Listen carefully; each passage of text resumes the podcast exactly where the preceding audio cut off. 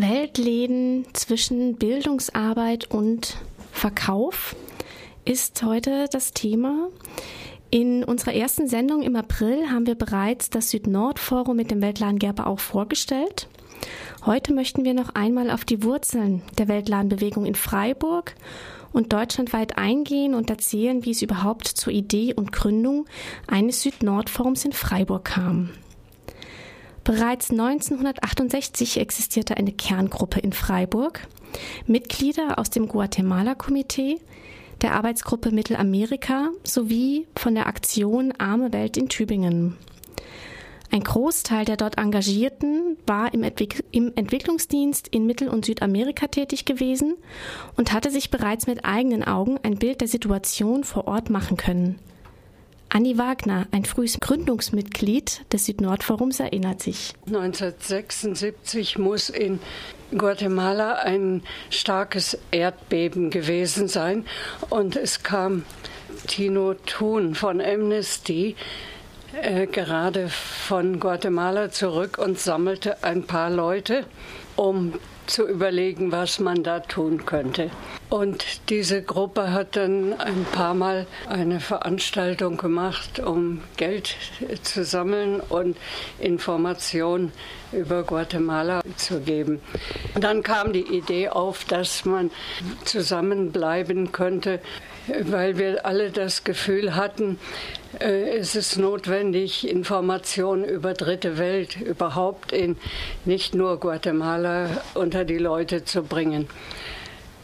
Das äh, haben wir dann auch ein bisschen versucht und dann einen Verein gegründet, der sich äh, dann darüber einig wurde, dass wir den alten Namen Süd-Nord-Forum wieder aufgreifen wollten.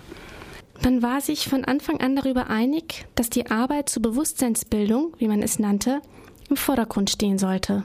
Bald kam die Idee auf, Waren wie Webarbeiten aus Guatemala, Korbwaren von den Philippinen, Kaffee und selbstgestaltete Postkarten und Kalender zu beziehen und hier zu verkaufen. Räumlichkeiten wurden schnell gefunden, zunächst am Friedrichsring, ab 1979 in der Fischerau. Während die einen das Projekt Laden euphorisch vorantrieben, äußerten die anderen Bedenken. Wird der Verkauf und das Erzielen von Gewinn auf Kosten der Aufklärungsarbeit stattfinden? Schaffen sich die Kunden und Kundinnen durch den Kauf von vergehandelten Waren ein ruhiges Gewissen, statt sich tiefgründig mit der Thematik auseinanderzusetzen? Der Verein beschäftigte sich immer wieder mit solchen Fragen, führte zahlreiche interne Kontroversen und legte sich strenge Kriterien bei der Auswahl der Waren an. Es soll ausschließlich mit Selbsthilfegruppen und Genossenschaften gehandelt werden, die auf Selbstversorgung und Unabhängigkeit ausgerichtet sind.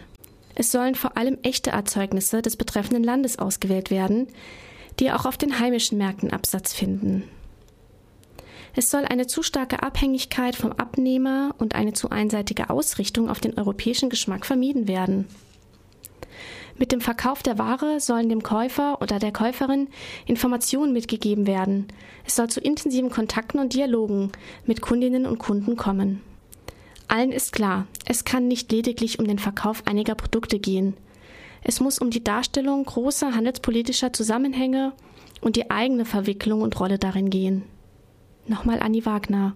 Es geht nicht darum, dass wir hier nette Sachen kaufen und verkaufen, sondern es geht letzten Endes um die großen Handelsstrukturen, die wir ändern müssten. Und das heißt letzten Endes auch für uns selbst und für jeden Einzelnen, gewisse Abstriche zu machen, auch für unsere Wirtschaft. Und wenn Wachstum, dann allenfalls für, äh, für ganz bestimmte Sparten, aber nicht allgemein.